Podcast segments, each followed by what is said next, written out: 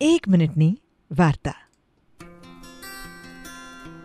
કબડ્ડી કબડ્ડી કબડ્ડી કબડ્ડી કબડ્ડી કબડ્ડી કબડ્ડી કબડ્ડી. આજ તો હતા એ મજાના દિવસો દાદા માટે. જ્યારે એ પોતાના મિત્રો સાથે પડતા આખડતા ધૂળની અંદર રગદોળાતા. પણ ઊભા થઈને બધા એકબીજાની જોડે કેવી મજાથી ફરીથી મિત્રો બની જતા. સામેની ટીમમાં હોય તો પણ ને પોતાની ટીમમાં હોય તો પણ. આ દિવસો દાદાને એટલા યાદ આવતા કે એમણે પોતાના પૌત્રને તરત જ ટોકીને કીધું કે આખો દિવસ મોબાઈલમાં શું કરે છે? બહાર જા, કોઈ રમત રમ. પૌત્રએ કીધું, દાદા, કઈ રમત રમું? એટલે દાદાએ કીધું, કબડ્ડી. પૌત્રએ કીધું, કેવી રીતે રમાય?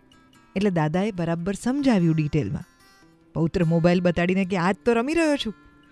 દાદાએ એની સાસો નાખ્યો કે, અરે રે, આજની પેઢી નહીં માને, નહીં સમજે.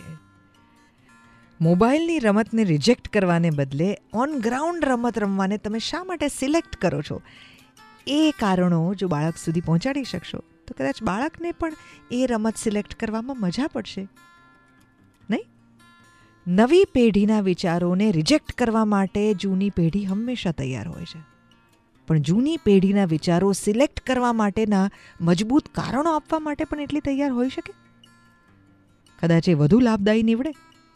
93.5 Red FM. Mutu Devki. Good morning, my dear.